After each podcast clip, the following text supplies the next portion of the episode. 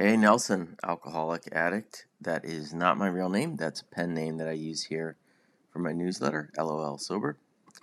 Uh, I have been thinking a lot recently about the relationship between my social media use and my addictive personality.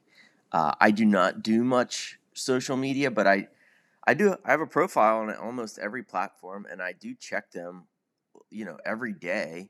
Um, I'll tweet out a link to this very newsletter that I that you're reading or listening to right now. I will post it on Facebook and Instagram and YouTube, and I will get excited if there are a bunch of retweets or new followers or friend requests. So, so I am on social media but I have decided to be more of an observer than as a than be a participant, and that's not an accident. Um, some people can do social media. I I can't. I tried. I, it's not social media's fault. It's me. It says more about me than it does Facebook or Twitter or whatever. Um, I dabbled in posting a lot on Twitter and Facebook and Instagram, but I found myself trying to get likes and uh, friend requests, and I would overreact positively or negatively based on who retweeted me or gave me a heart emoji. And I just ended up finding it very similar to the way my brain reacted um, to drugs and alcohol. It was very addictive, and I would notice when a post or a picture wouldn't get any traction, and then I would notice that my my mood was affected and I was kind of getting high off of it or or kind of getting low off of it. It was really impacting me. And again, I think there's lots of people out there who love social media and get a lot out of it and I see the good it does for some people. It's a great way to stay connected and uh, I won't I won't uh, describe social media to people. Everybody knows what it is. I I'm just not one of those people. Um, I just can't do a lot of it. Um, I can't do I can't do any kind of mood altering things. You know, that certainly includes substances. I cannot take mood altering drugs um, at all. Uh, but I also can't do some other behaviors that I find mood altering. And I would include social media as something for me that was starting to be a corrosive force in my life. Um, one other big thing about social media that I that that I caught myself being pretty fake, and I I've spent too much of my life doing that before and after I got sober. I would pretend to be stuff that I am not. You know, as a kid, I wanted to be a jock around the jocks, and I wanted to be a brainiac around the smart kids, and I wanted to be a badass around the tough kids. And, you know, when I was with the rowdy kids who always had detention, I wanted to be a troublemaker too. And so I would try to, I would just keep going. And I would come up with, you know, you could come up with any kind of kid and I was always trying to chameleon myself into that around those kids. And, um, you know, as I think back, I get tired just typing up the list because it was like a lot of different fake personalities. And that carried into college and then young adulthood. It was just, I felt like I was, it was a scam. You know, I was filtering my outsides before you could actually filter your outsides on Instagram. I was doing it in my regular life. And uh, I it popped up for me a lot. I've been thinking about it for a couple of months uh, because of April first, April Fool's Day. Um, on April Fool's Day every year, lots of people who are serious 364 days of the year they start posting jokes and pranks and um, you know, especially people in the media, you know, and that are taken seriously all the time and and um, so then because of that there's also lots of other people on april 1st that are going to say like hey be careful don't trust what you're seeing on social media today.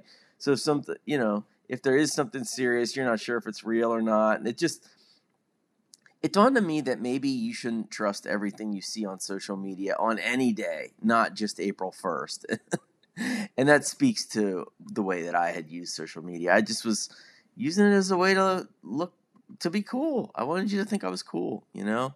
I remember, I'll give you one specific example. I remember before I pulled the plug on most of my social media life, um, I posted a picture once of my family at a pumpkin patch in Connecticut.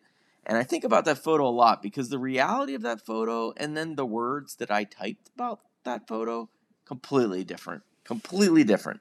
The photo was me, my wife, and my three kids smiling. Well, it was a beautiful fall day, and we're all standing there holding pumpkins at the pumpkin patch. And I wrote a typical dad post about how I just spent a wonderful afternoon picking out the perfect pumpkin with my awesome family, blah, blah, blah, blah, blah. You've seen a million posts like that.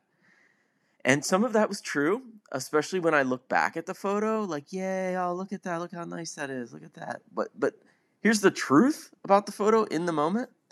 I was annoyed that I had to go. I was annoyed that I had to leave the TV and miss three hours of college football on a Saturday afternoon to hang out with my family. How dare you? Uh, I, I was sweaty, very sweaty because I overdressed.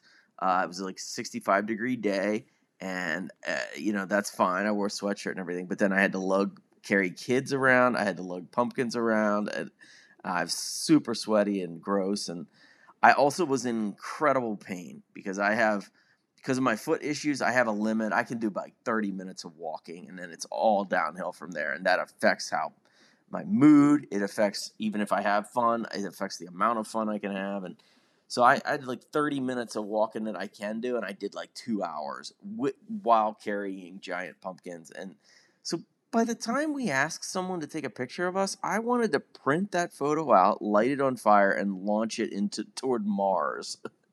but but instead, you know, I posted it on Facebook later that night and wrote about what a fantastic day at the pumpkin patch I had just experienced. I, you know, dad of the year. Look at me.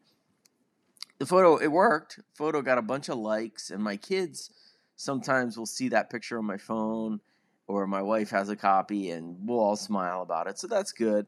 But I didn't love what that whole process did to my insides. So that that was one of the last photos I did that w- that was like that, and I just I just haven't found that it feeds my spiritual condition in a helpful way. So so I'm out for the most part. I am out on social media.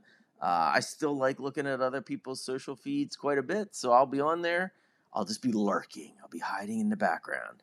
Um, but hey, I was thinking it's it's late July. I'm, that means I'm about six or eight weeks away from getting asked to go to a pumpkin patch and skipping the uh, noon college football game. So it's entirely possible in two months I end up posting a stream of photos that are complete bullshit. But for now, I'm just going to do it one day at a time. I'm just going to stay off for, for a while. We'll see how it goes. Thanks for letting me share.